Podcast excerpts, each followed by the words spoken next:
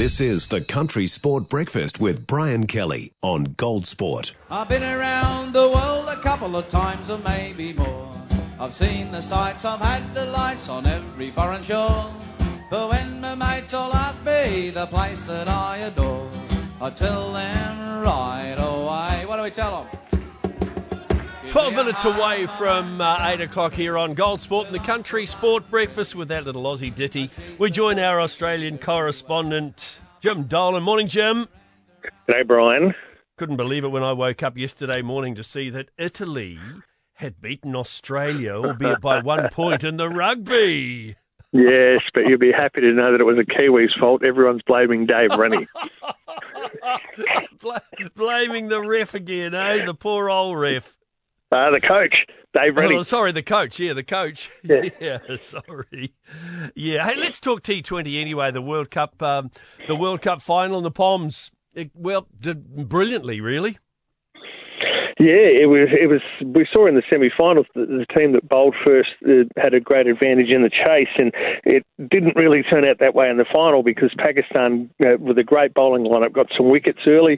They probably didn't need uh, Afridi to injure himself at the end taking a catch because he was unable to complete his bowling, and that left them a little weak at the end. And England, Ben Stokes, the hero, with his first ever T20 um, half century, unbeaten, gets them to victory. And this might hurt a little bit across your side of the ditch. They're now claiming to be the white ball kings of cricket as they've got the T20 title to go with the 50 over title, which I'm pretty sure ended in a tie that match, but they're still being called the Kings. Uh, maybe it should come with an asterisk. So, yeah, 80,000 people were there. I think the World Cup's going to be a success, and the dreaded rain that was forecast for last night and again for the reserve day today just didn't eventuate. So the final was able to play in its entirety, and England are happy chappies.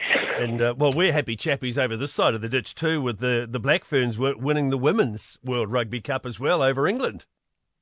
Yeah, you've got to be happy about that, and uh, plenty of excitement going on with that. And but rugby's yeah. not our favourite sport at the moment. No, okay, we won't go there. Let's talk rugby league then, shall we?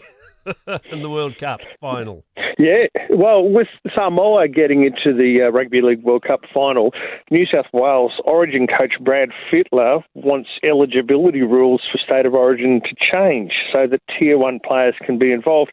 Brad thinks that kids who play in Sydney before they turn 13 should be eligible to play for New South Wales, even if they choose to play for Samoa or New Zealand in International Rugby League. So that would uh, really open a can of worms, and I don't think it'd be state against state. It'd be all sorts of because Victor Radley, who's chosen England now in the National Rugby League, would come back into New South Wales contention, and I think uh, as would love to see International Rugby League play a bigger role in like soccer become more like rugby, where it's a true World Cup. But if they, yeah, it's they have to choose between the big bucks on offer of playing state of origin or playing for their country. It might be a little bit different on the field. Jerome Luai, he sent a message to his mate uh, Nathan Cleary, who's teammates. They've been together since they were kids, playing alongside each other. Well, they're not going to be friends when it's Samoa against Australia in the League World Cup final. Mm. He said it's only brothers and enemies. So. Yeah. It's Nathan might uh, be on the receiving end. It's interesting here in uh, in South Auckland, uh, a little part, part of South Auckland called Mangere. A lot of Samoans live there. The celebrations have gone on all weekend long. Yeah, it's and they're still uh, playing over here. The uh, when the two teams came together, Samoa and uh, Tonga, and uh, the pre-game warm up with the war dances, uh, that was quite impressive, and that, that's getting a run everywhere. And now I think uh, quite a bit few of the Tongan community are jumping on board to support Samoa against Australia. So we're hoping it'll be a nice close final. Oh, fantastic! A lot going on, mate. Always good to chat, Jim.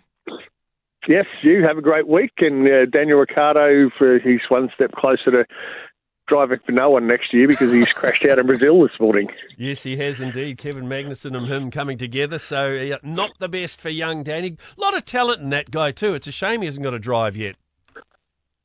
Yeah, well, they're saying he's deciding between Mercedes and Red Bull to be a reserve driver, but I can't see you getting a lot of starts in either of those teams as a reserve. No, his bank balance looks good anyway. Hey, good to catch you, Jim. We'll catch you next week. Look forward to it. One of the scariest things you can hear as a parent is quiet. But if you do get a little quiet time, have a listen to The Parenting Hangover. it's not scary at all. If she thinks, man, I've had a shit Mother's Day, it's not on me. Okay, you're not my mum. That's the kids. The kids should have been best behaviour, and they chose not to. Okay, Yeah. They chose to give you crappy presents. They chose to complain at the nice breakfast we made. I'm just there. I'm helping, but it's, sorry, mate. The Parenting Hangover with Clinton Jordan. New episodes every Thursday on iHeartRadio or wherever you get your podcasts.